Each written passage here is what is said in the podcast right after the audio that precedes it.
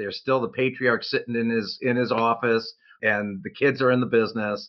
And the private equity's begun to come into this space, but it still is heavily traditional businesses and they've always done things the way they've always done things and they've been very successful. It's hard to get process change in that culture. It just takes a lot of work.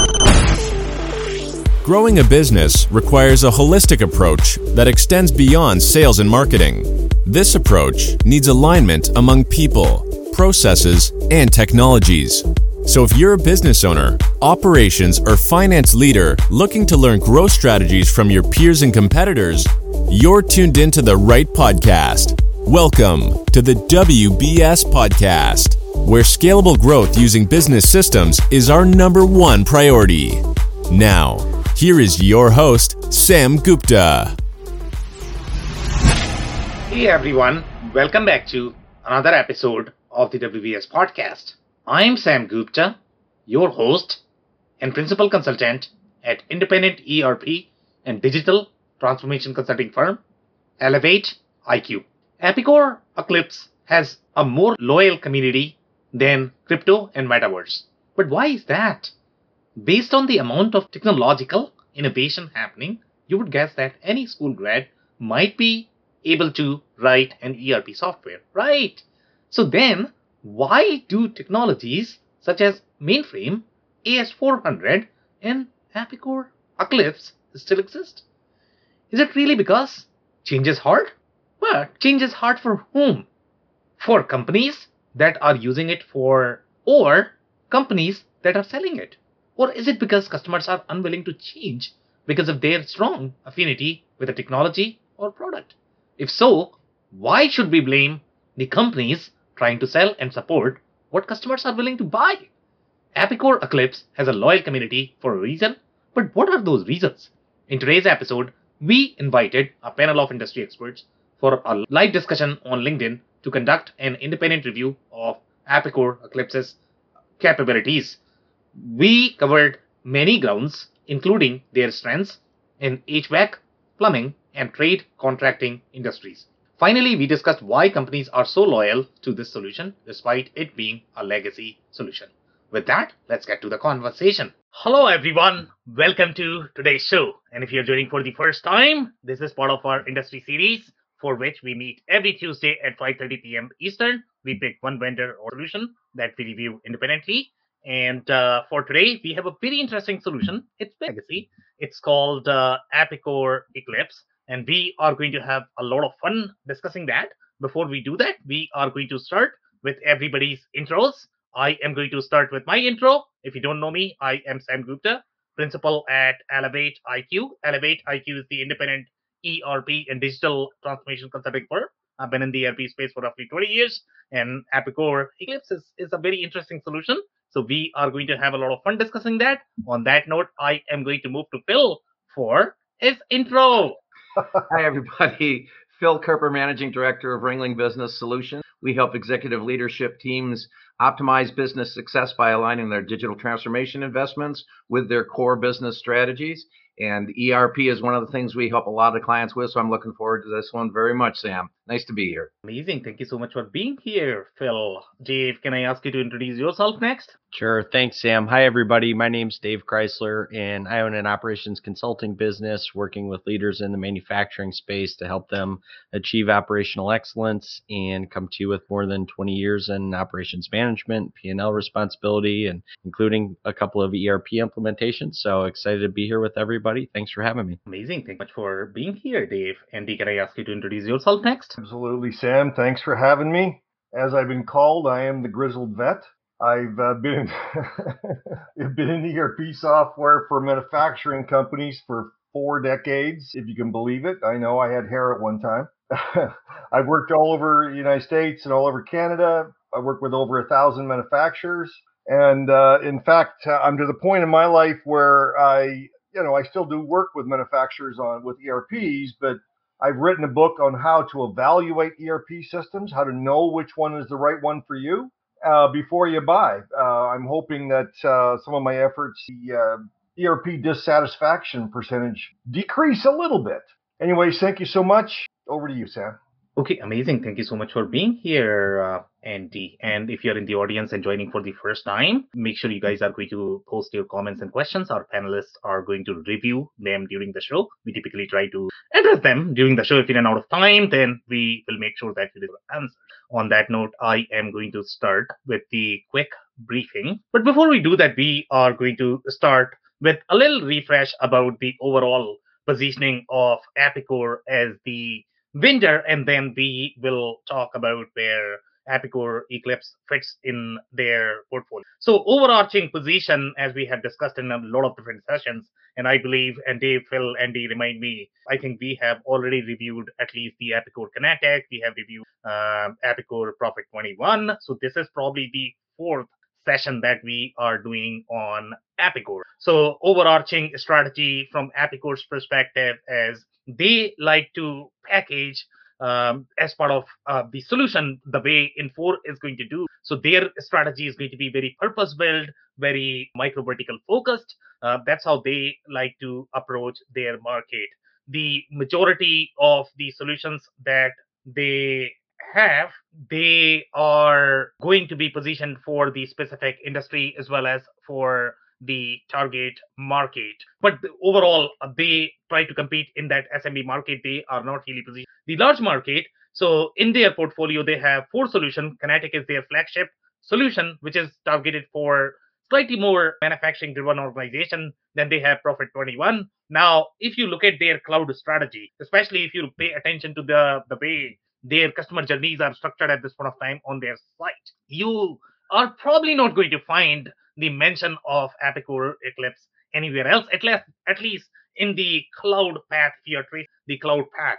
And you know, based on the comment that we have received in the media so far, we don't know if they are going to have the cloud strategy for Epicor Eclipse, but they are still selling it. Okay, so they still sell it, and I don't know if this is going to be modernized uh, as the the cloud native, the way the Kinetic as well as the Prophet 21 platforms have been modernized. So it's very debatable at this point of time where Epicor Eclipse stands overall in their technology strategy. But due to the solution being very focused for a specific industry, they are still commercializing it. And I don't know if they are going to have any sort of sunset date for Epicor. Now, this is primarily targeted for the electrical distributors, the HVAC distributors. Those are the patches. Those are going to be extremely, extremely unique the way these industries. And it's almost shocking, okay?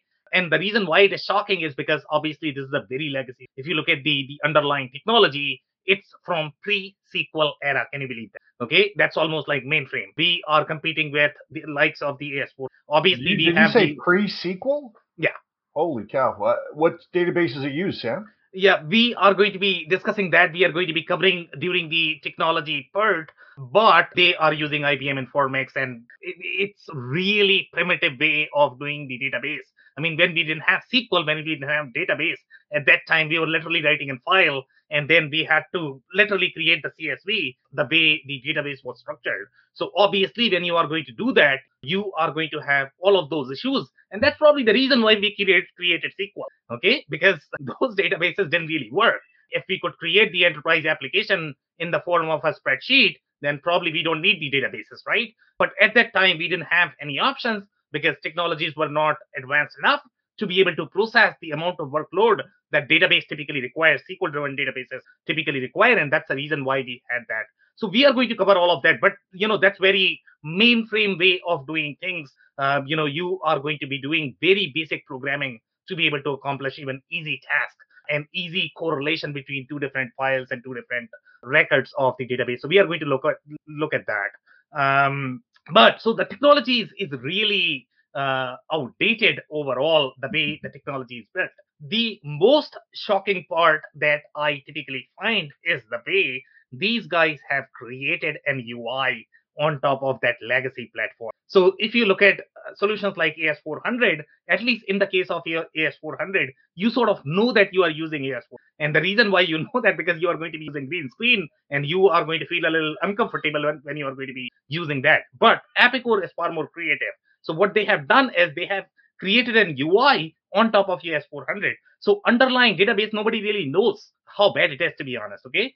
And in the case of ERP, and I have been big proponent of uh, you know having that relational database as part of your ERP because the transactional integrity that you are going to be needing for ERP is just enormous. I mean, see, you just need that control in case of your financial application. Otherwise, you are going to get a lot of issues and you don't even know why you are getting those. And those are really going to be the limitations of the technology. Now, the reason why Epicor Eclipse works in the industries where it is positioned is because these industries require very unique functionality. And none, none of these solutions in the market, even today, can you believe? Okay, none of them have the functionality that these companies require, and that's probably the reason why Epicor Eclipse is as successful as any other, uh, you know, Epicor products. In fact, sometimes they have far more loyalty for the Epicor Eclipse product than products such as your Prophet 21 or Kinetic or any other product uh, that we have in the market. So I am actually going to pause there, and I'll take some commentary from you guys based on uh, if you guys have done any sort of research or if you have any with the product. So I'll say this, Sam. I, I am uh, uh, familiar with the HVAC distribution uh, market segment, and I, I agree. It it is it, it is very specific types of use, and a lot of those guys. There's a couple large ones that Epicor names as as uh, customers. Johnstone, for example, is a national HVAC distributor, a very big company, and and a lot of these companies they do they have in-house highly customized platforms that they've used for years as they've grown, and it's a real problem it's a real problem. Uh, there's a lot of uh, acquisition going on. There's consolidation going on in that marketplace, and the legacy software programs is a real challenge for these guys. And I, I looked at this, and like you say, it's so legacy. It's very cool how specific it is, and we'll get into that as we go. But it's so legacy. I wonder if there's aren't a lot of people that are kind of caught. Yeah, uh, I agree go ahead. Yeah, that was going to be kind of around my question, Phil. I mean, to that point, right? Like, Sam, can you talk about th- there has to be an end of life that's coming with the underlying, you know, database structure and then I'm curious, you know, on top of that, because you had mentioned that UI layer sitting on top of that and kind of hiding that, but that has to be Im- impacting the performance quite a bit, doesn't it? So, depending upon how you look at it, right? So, it's not really the Epicor that can be blamed here, to be honest, for using the underlying technology. If the customers are not really willing to move from the solution, and most likely they don't really have any options in the market, I don't know who to blame, to be honest. Okay. Well, and, you said also you said Sam, the customers are very loyal to this product, so there's got to be some kind of a functionality monopoly that they're not going to find elsewhere regarding the tech. Exactly, and this is where I guess you know if you look at the strategy of companies such as Infor, Aptean, as well as Epicor, okay, so they like to get into these ecosystems. And those ecosystems are extremely powerful because they require very deep functionality to be able to work in those ecosystems. So the way Phil mentioned, in that ecosystem, similar to what we have seen, let's say in case of Plex, Plex has very deep functionality for Toyota ecosystem. Um, you know, IQMS has, uh, and Infor LN has very deep functionality for the Honda ecosystem. Uh, IFS has very deep functionality for MRO and airlines. So these ecosystems are extremely powerful the way they operate because they are sort of, it's not, you know, unionized, but the way they operate, they are going to be very guarded in the way they work overall. You know, they are going to have their own trade shows. You go to their trade shows, you sort of sponsor. So it, it becomes very, very, very, very guarded ecosystem. And it's very hard for companies to break into those ecosystem and break these barriers. And again, the other reason is that, let's say if you look at companies like SAP, Microsoft, for them, the market is not compelling enough to be okay. It's not large enough, and that's why they are not probably going after these markets to be developed, to be able to develop the functionality that these companies are going to require. So, for example, let's say if you go for some of the VAR solutions, they are going to probably have IP, but the IP is not going to be as deep as what you are going to find with Epicor. So, again, it's very tricky. Uh, you know, hopefully one of these days, one of the vendors is probably going to replace this solution. But as of today, uh, you know the solution is still very powerful for those equal. Yeah, and, and just to, just to give an example of the functionality that's specific, a wholesale distributor, the margins are very tight, and they're managing their inventory turns very carefully. So the the asset allocation is super critical. On the other side of that, they need to have fill rates that are very high, and they need to have availability of product that's almost instantaneous. So let's say you're a wholesale distributor with a corporate headquarters, and let's say you got 40, 50 stores, which are their storefronts, and each of those is also a DC. You need to be able to manage inventory so that's in the right place at the right time, whether it's coming directly from the manufacturer or whether you're cross shipping it or whether you're delivering it from a different spot. And that all needs to be managed at a tight budget. That functionality is difficult. That, that is a very complex model to try to put together in an ERP package so phil that's a great point but you are probably going to find that functionality in a lot of different vanilla solutions okay? If you look at any other distribution solutions they would probably have that. Where you find the the trick with these ecosystem specific functionality is going to be for example let's say if you look at the plumbing electrical space okay? They are going to have very specific codes for their parts and catalogs okay and as these associations are changing those codes that need to be integrated and reflected in the so what these guys have done is when you are going to be entering your part number you know the part number has to be aligned with how association is publishing the the the code for the electrical distribution as well as for the HVAC. So that's where the real trick is. Now that specific functionality is not going to be there in your vanilla ERP system. So if you look at the core distribution functionality, core planning functionality that most of the ERP systems are going to have. But when you look at the very specific collaboration between these associations and how they are publishing the codes and the compliance and the regulatory issues, that's where the real trick is in most ERP systems. And Epicor Eclipse is very tightly integrated with these associations, the way it is structured. And that's why they are able to provide a lot of this functionality out of the box that you are not going to find in any other solution. Yeah, I'm, I'm going to say I, I your, yours is deeper. That you're, it's going to be more rare to find that, right?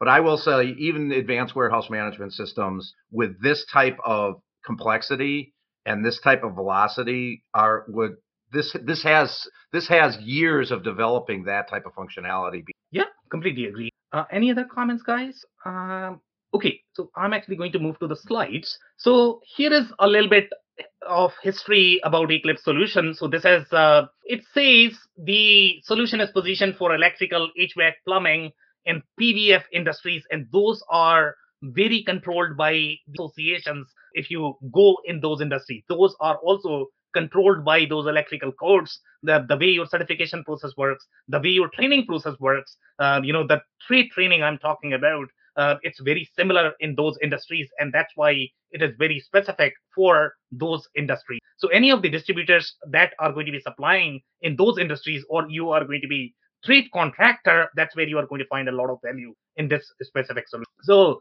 it says at one point of time the software was called uh, intuit uh, Eclipse, and, and by the way, QuickBooks Intuit company tried to get into the ERP market. They moved away, I guess.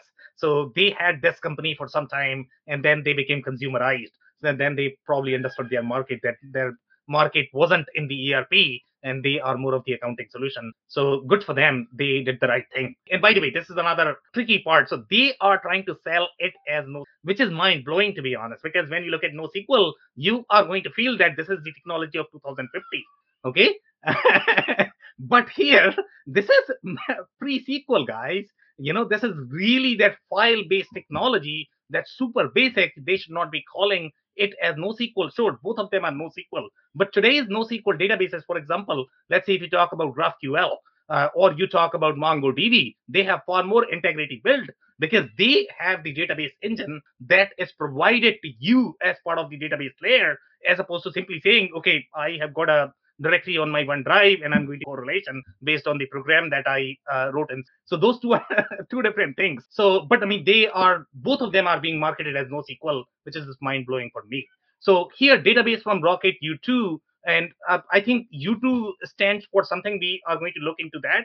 I do have a slide that talks about that, but again, that talks about you know how outdated this particular technology is. The most fascinating part part for me is going to be they still have 4,500 distributors using this solution as of today, which is just fascinating. And again, it's because of that ecosystem, the trade functionality that they are going to have uh, as part of this solution. That's what is driving that loyalty. So this obviously has been there for a long time in the market. The last stable release that they had was four years ago. So they have not released anything, you know, major releases in last four years. So you might guess that, you know what, they are trying to probably sunset the product And their goal, obviously, is going to be to move these customers to Prophet 21. And hopefully, one of the resellers can build the functionality that exists in this product, but that's not happening. And that's probably the challenge for Epicor as well how to move these customers. And that's probably the reason why they are not releasing any sort of updated functionality because it's going to be really hard to find the talent to support the outdated functionality. That's also a problem. It's not just the, the, the technology that is outdated. It's probably more expensive for Epicor. It's going to be more expensive even for customers. Here, have some more details about their history. The interesting detail for me is going to be that whole Java based client that they have created. And it's going to come across as if you are hooking up a client that you might be using. For example, let's say if you look at ECC product from SAP, and people talk about how legacy that is, but this is probably going to be older technology than your SAP ECC. Uh, in this particular case, what they have done is they have literally hooked up your Java client to your mainframe technology, and database did not change. The uh, and so customers are never going to feel that you know what Uh, they are going to feel. Okay, I am looking at fancy UI. Sure, this is not going to be cloud native, but at least I have some way of interacting with it. So it's going to be very hard for them to be able to differentiate between your Kinetic or Prophet21 or Eclipse.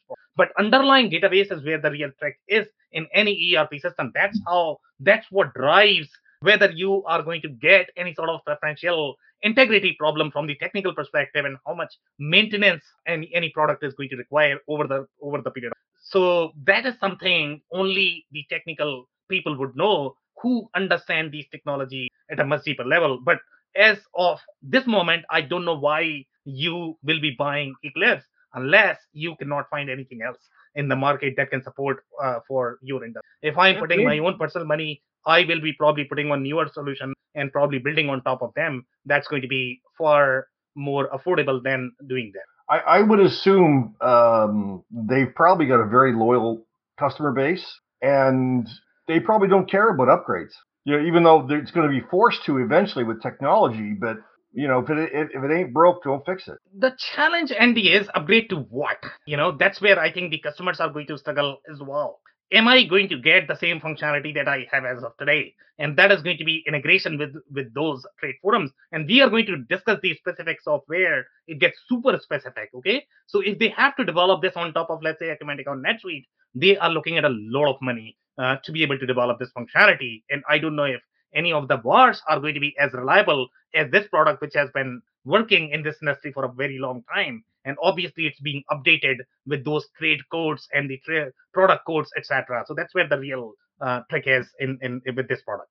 Okay, so some more details here. So here, this is the detail about the technology. So here they are saying files are similar to tables in relational database in that each file has a unique name to distinguish it from other files and zero to multiple unique records that are logically related to each other. So in the pre-SQL era, the way you related your record, you are going to be naming the file. For example, let's say if you are trying to correlate two files, you are going to have very codified way of naming your files. That's how you did it in the pre-SQL era. Okay, so P means Phil, D means Dave, D underscore something something, and I am going to be writing a program that, that is going to be reading my file. So that's how you sort of related that. Okay, Phil and, and Dave are related. Some okay, you didn't really have the, the, the technology to be able to support those correlations.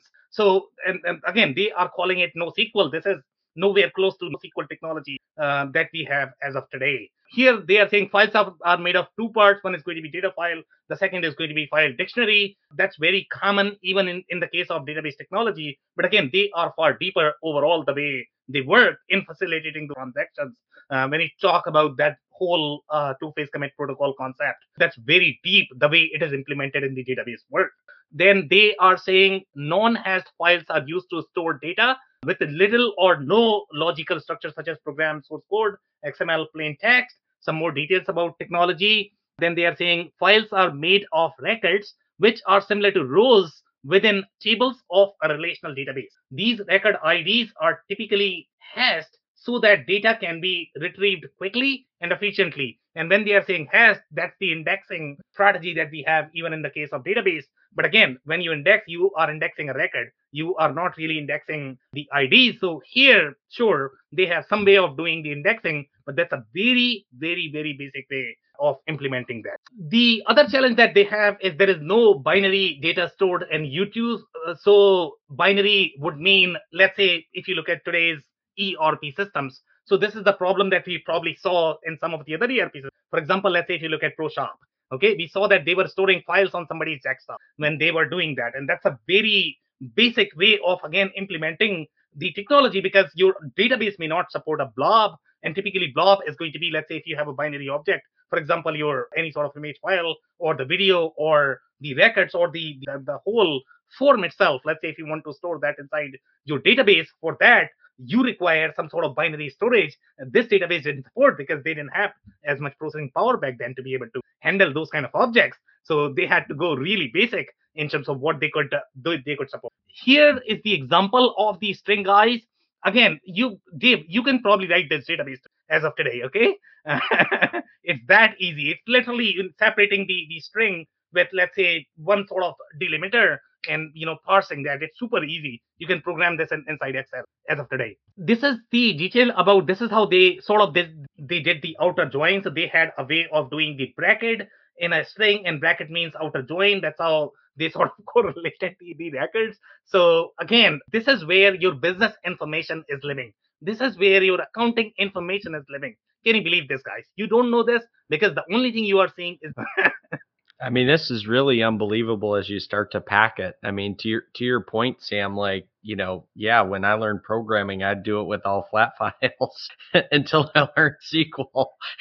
it's just it's it's truly amazing though that uh, a platform, I mean, albeit been around for a long time, is still surviving on this type of infrastructure. I mean, it's really it's really scary if people were able to unpack this and really fully understand it, I think there'd be a lot more people looking for uh, new solutions. Exactly. Okay, guys. So sometimes it is extremely difficult for me as well to be able to find this. Okay, because I am looking at the pretty screen, and all the pretty screens are probably going to look very similar. Uh, they have fancy colors, uh, you know. So it's very, very, very hard to find. Okay, what is underneath? In this particular case, I had to literally go and find. Okay, when I saw that eTerm, okay, in their demos, they were going sort of back and forth between each term. And I was like, okay, what the hell is going on here? Why are they going in those green screens? And they are going in green screens because they are trying to connect this client and they have figured out somehow, you know, a way of porting and integrating with the core mainframe technology, but your underlying database is still very main. Okay. So here you have a fancy UI. This is just the UI. Okay. That's how they have created this. But this is no different than your AS4 uh, from the technology architecture. Okay, so here are some of the limitations that you are going to get based on this technology. So some of the things that you are probably going to notice is going to be the way the information is entered. So obviously you need to remember a lot of different codes because they cannot do the deep computation that your newer technologies are going to be able to do it. Here, uh, you know, the way they are going to be entering data, you need to remember a lot of different. So that's where the, the, the real trick is in understanding whether the technology is going to be legacy or it is going to be slightly newer. But it, and the layers of information that a program can support, that's going to be fairly limited as well. And that's why you are probably not going to see as many tabs. They are going to flatten the architecture because you can have only so many brackets the way you are going to be correlating your data after that it's going to be super confusing for a human brain i guess. So that's why they cannot really support those layered hierarchy so they had to uh, you know flatten the data. And by the way this is coming from 2019 so this is a very recent uh, you know screenshot that the, these guys were using this uh, in 2019 so i don't think there are any changes because we know that the last stable release was four years back. So yeah. So whatever we are seeing in the demo screenshot it's probably going to be fairly similar as of today as well. So this is where you are going to be entering a lot of different cost codes. So typically, let's say if you look at modern ERP systems, you don't really enter cost codes. Okay, the costing is going to be automated. The only thing that you are going to be entering on your screen for the purchase order to be able to compute the costing is probably going to be your SKU number. The only thing you need to, and you don't even have to remember is, okay, you can literally enter some sort of, you know, whatever you remember from the part, you simply enter that and everything else is going to be automated. But here we are looking at real train issues. Okay, so now you need to train these people. And sometimes it's very hard to forget your old habits because now these people were actually so used to of entering these codes because number one, you need to remember these codes from your trade association perspective because you need to remember all of those SKU numbers and then you need to remember these cost codes as well. So number one, it's very hard to sort of retrain them in the newer ways of doing things that now you are clicking, you don't have to remember all of these codes. And even if they were implementing the newer products, they will probably like to get the similar experience. Okay, I enter code this way. How can I enter those codes right now in your system? If your system doesn't do that, I don't like it. So that's the argument that most users are going to make just because they are so used to of using the, the outdated technology. Well, and Sam, on a related point too, you when you have people that have all the cost codes memorized, all the unique SKUs and definitions memorized, that is a value proposition for that employee. And when you go to that employee and say, we're going to have a system where we don't need that, the adoption of that by those employees is very difficult because all of a sudden they don't need somebody that's got 20 years of memorizing all this stuff and knows it who can run the system. And eh, there's a lot of pushback that happens in an organization from a change management. Exactly, and these are the political issues, right, Phil? It's it's very very very hard to beat them. I mean, you really need to go out of your way as a leader to be able to train them to make them understand what they are going to get in the new system to be able to promote something that is really going to change their lives. Um, you know, in this particular case, if you actually adopt new new technology, that's actually going to be better for everybody. But they just are afraid of that. Well, and, and report writing and data wrangling are two other areas where you're going to have a you're going to have some people with a lot of cardinal knowledge on how to do things, yeah. and it won't be long into your new ERP ERP journey where they're going to go, well, wait a second, why do you need me then? and and it's a real issue. Yep, I agree. All right, guys. So here again, if you are in the demo and if you want to understand whether any of these systems are using the outdated technology, this is where you are going to find. So here on the screen, you are going to look at okay, which is the terminal that you are going to be connecting, okay, which is the location that you are going to be connecting in. That's where you are going to find these things. So as you can see, this is the ID for that screen. So each terminal is allocated the ID and then your UI is trying to connect to that. That's how they have sort of integrated. And I don't know how bad the integration is, to be honest. They might be screen scraping, who knows, in the background. okay, so I don't know what they are doing to be able to enable this technology, but you don't see it just because you don't. Okay, so they have tried to replicate a lot of different feature sets here. So you are gonna get multiple branches, multiple territories as part of your technology. Obviously, this is not going to be multi-entity, but it is going to be supporting all of those retail locations that you might have as the electrical HVAC contractor. So it is really designed for those multiple locations. Each location is going to be connected with one terminal. That's how they have structured their multi-entity functionality. but again, multi-entity functionality could mean a lot of different. Okay, so this is where the new style solar interface is what they are calling. But again, in this particular case as well, this is still getting connected to the same legacy interface. From the user's perspective, you might feel that you know what Acumatica and Eclipse are similar uh, because you as a user are doing similar things, but you just don't know what is underneath, and there are going to be significant implications that you won't know unless there is an expert who can tell you how these things really work in the background to be able to find out. Now, this is a very interesting pattern that I have seen in this particular industry, and these are the feature sets that I am talking about. They only exist in the case of your AS400 as well as Eclipse. These are the only two systems that I have. So it's called generation number. Okay. So the generation number Phil has its own life cycle, the way it works. Okay. And this is not the only industry where I've seen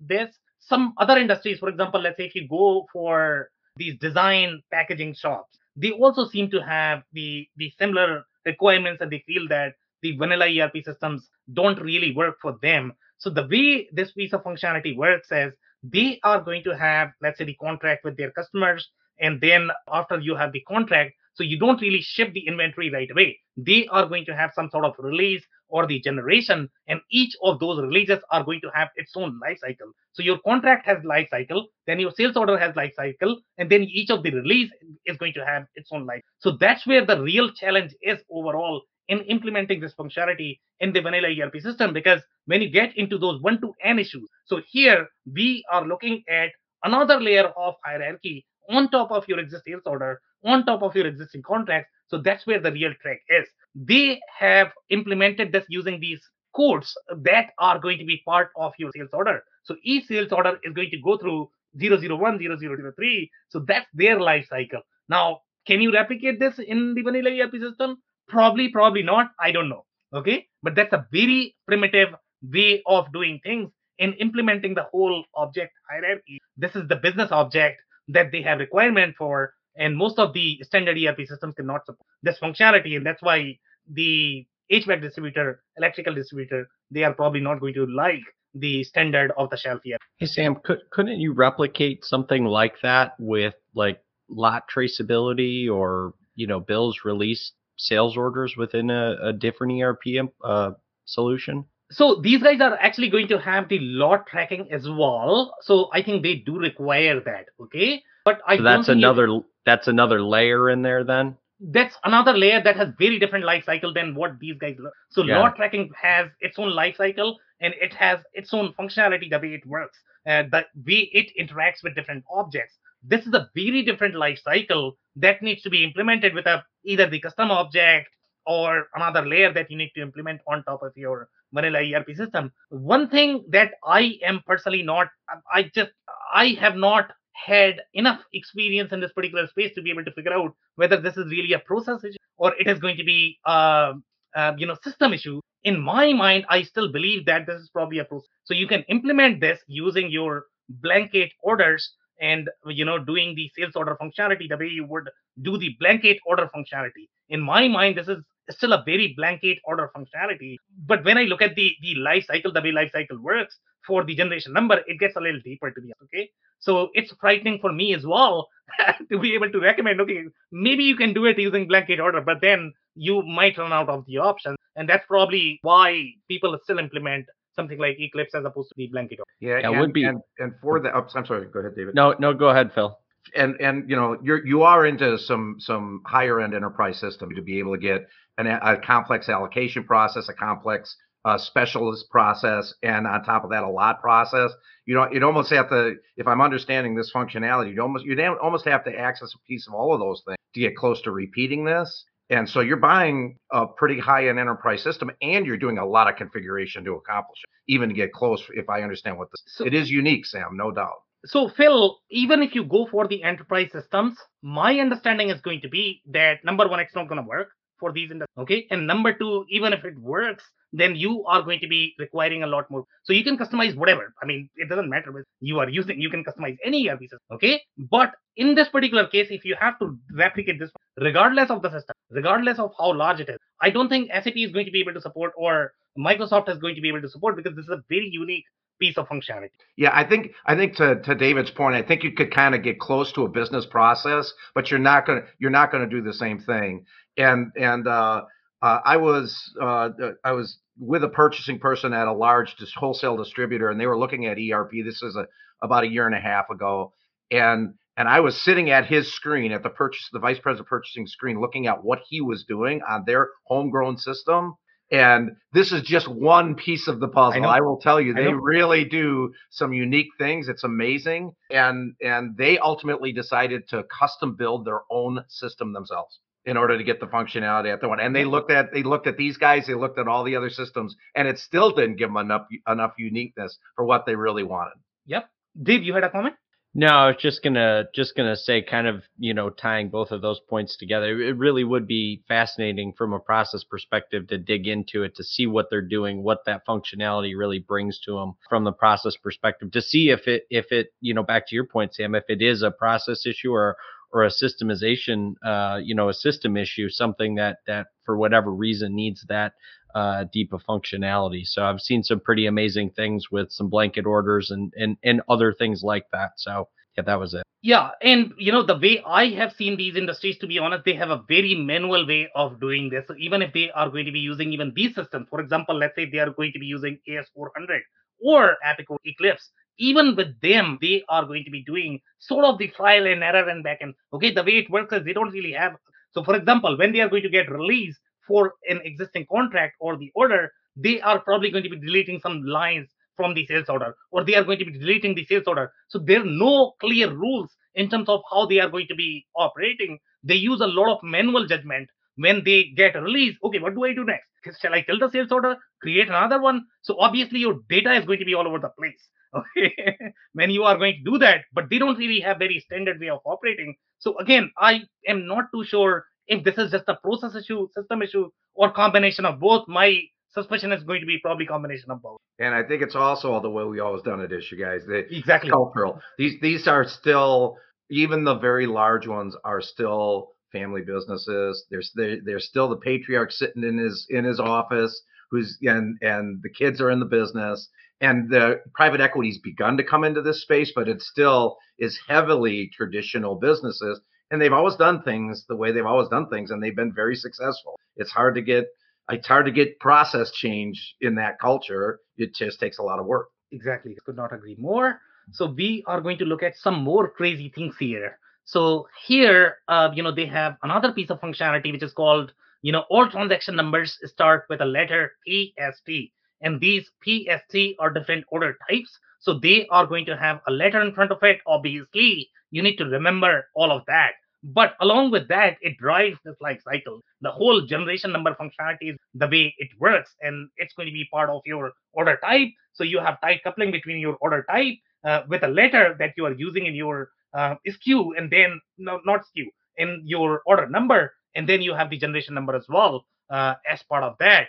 And they are saying an unprocessed group of material is called a segment, which is a very unique term uh, that is only used in this industry. A process group is called a generation, and generation is 001. Then you have multiple segments. So again, it's very very unique the way this process is.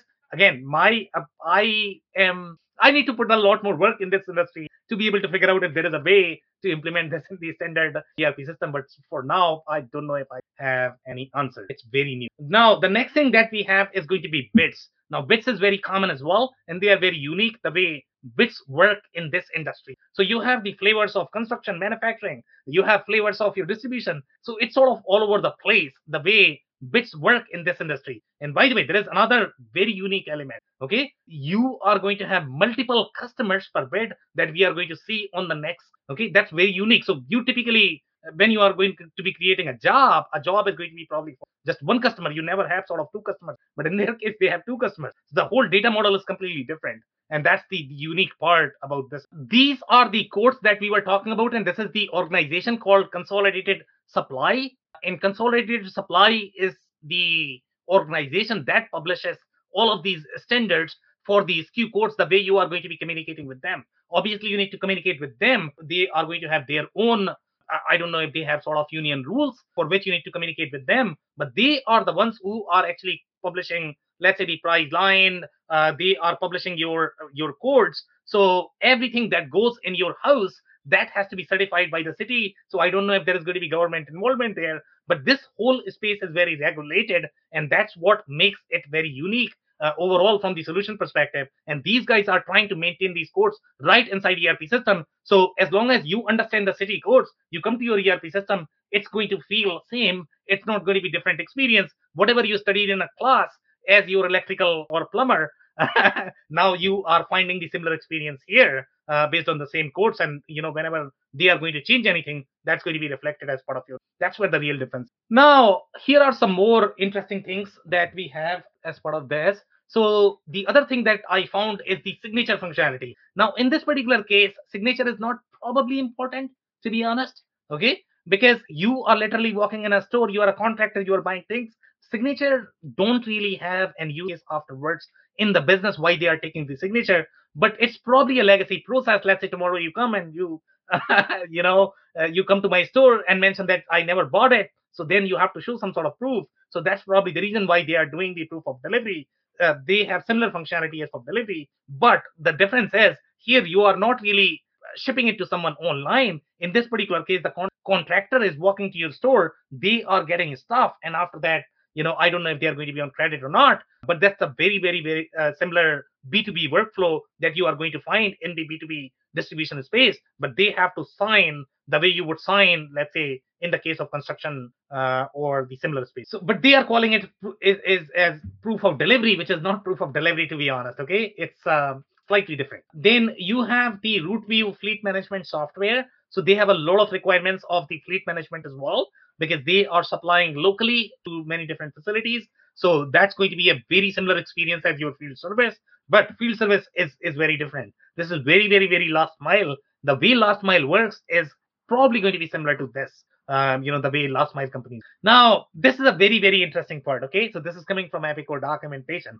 So now we all know that we don't have SQL as part of our database. But now, if companies want SQL replication, they can actually translate that information in SQL.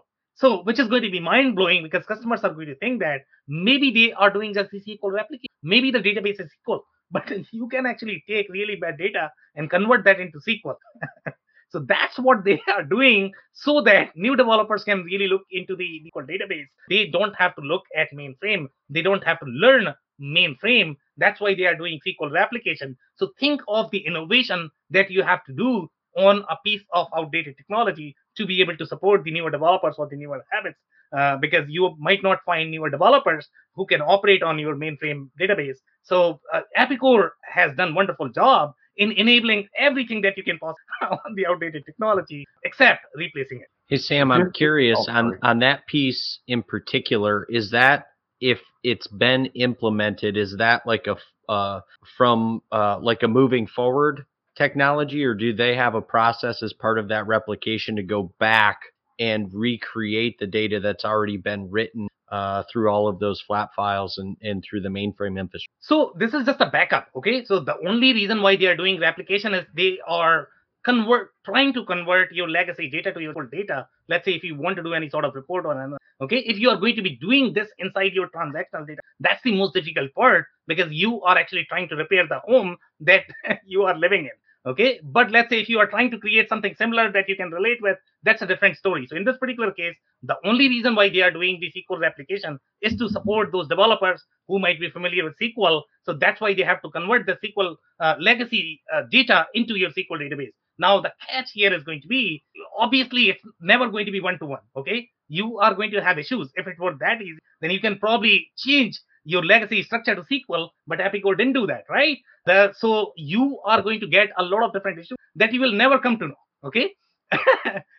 because the it's never going to be one to one. You are going to have problems, and you are never going to get answers for them. That was really my question. I mean, so thanks for digging into that because that that that's really what you know where I think a lot of people's mind would go is if it's if it's as simple as they make it sound on here, why not just convert it and and shore up the infrastructure? Exactly and I'm the non-technical guy on this on this show, and that didn't make sense to me when I read it. So it just didn't seem right.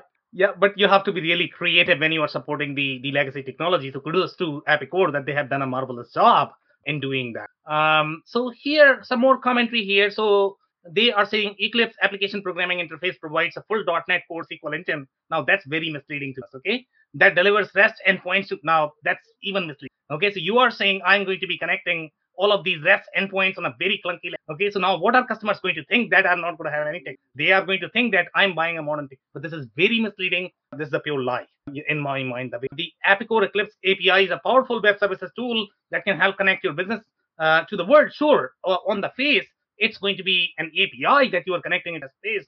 But what do you have underneath is not really, uh, you know, restified. It's it's it's really clunky. Epicor API also provides a new middle layer that exposes data to the other application in a high performing stack while protecting the integrity of the.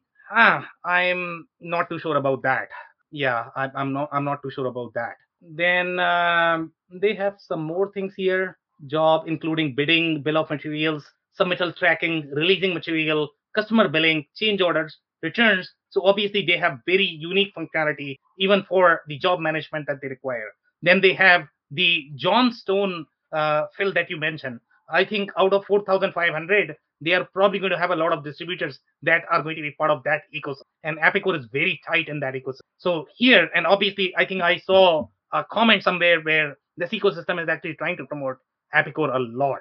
So obviously, you have a little play there. It says the Johnstone suite is a collection of features designed especially for Johnstone distributors yeah, so you are going to get very specific function for that specific eco. Yeah, uh, with the Johnstone, think think in the in the HVAC and other trades distribution industries. That that was the Amazon before Amazon. I mean, they without without the internet, that they were you got you were trying to get your product there or trying to get uh or or buying from there because they were giving you the best prices, the best availability, and they were everywhere. It's a massive, good, good company too, by the way. Exactly, exactly. Here, uh, now this is the comment that I was talking about, guys, relating job with multiple customers. I have not seen any ERP system that can, including the enterprise one. Okay. So now that's a very specific functionality. Here it says job management allows you to associate multiple with a job, which is very since bid requests from different contractors may contain different counts, and this is where the construction gets really tricky. The construction contracting space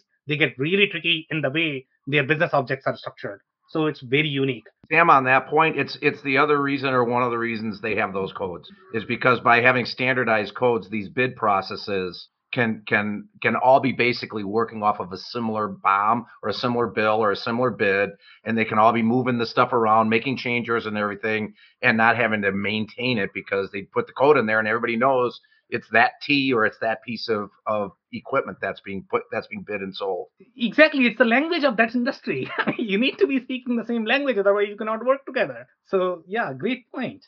Okay, so we have some more insights here. Again, the overall functionality is very unique. They have activity based costing, which you can find in the enterprise based system. Let's say if you go for Syspro or SAP, they are probably going to have that. That's probably a very distribution centric functionality, but they have a lot of different layers. For example, rentals. Rentals is very unique. Rentals you are not going to find in mid market uh, ecosystems or uh, ERP systems. So they have that as well. Okay, so let's look at some of the reviews. And it says that almost as simple as a Windows based system to use, but not quite. So people sort of, you know, get the feeling that there's something off about it. They cannot really point out what is really off. So this is where the users are going to be. That's going to be their position because they just don't have enough technology background to be able to pinpoint, okay, what's off? Why is it not feeling natural when I use a window application uh, versus this? So that's where their positioning is going to be. Then I personally describe like the fact that you can't toggle between screens. So these are some of the nuances that you are going to get that you cannot really toggle. You cannot do multiple tabs. that's what a lot of other companies are trying to do as well. They are simply trying to find the shortcuts so that they can sell their legacy technology on the newer interface. And that's where the user experience is, you know, super relevant uh, that these companies are trying. What here? The direct through stock function is very difficult to use and needs some work. Now that's a very unique functionality, and I don't know if Phil you have seen it anywhere because you have far more experience in this industry. So it's called direct through stock. It's called DTS functionality. Very unique. Yeah, I, I I could give you a couple minutes on that, but we're down to four. But yeah, it's a uni- it's a unique way that you can that you can aim that product where it needs to be aimed at. Yeah. So again, I think the overarching hmm. theme here that I'm getting, and I'm actually going to open up for the commentary now because we are running out of time. You had it in a couple of the later uh, comments, and I also saw it online in several places, Sam. Just that since they've you know they relocated customer service, there they there's there's a lot of conversation in what you had later in the deck and online that that they've lost they've lost their way a little bit on being really having you know the type of support that some of their customers are suspecting. I don't think that was a one-off comment. It'd be interesting to know what their run rate is. I'll bet they're not getting a lot of new customers, but they're probably losing some. Yeah, without the investment in upgrades, and and I agree with the comment that people may, you know, with a legacy system may not be hammering for upgrades, but you still can't stop investing in your product. well, you know, technology is going to catch catch up to you eventually, right? Microsoft is going to upgrade, or somebody's going to upgrade, and all of a sudden your systems won't work anymore.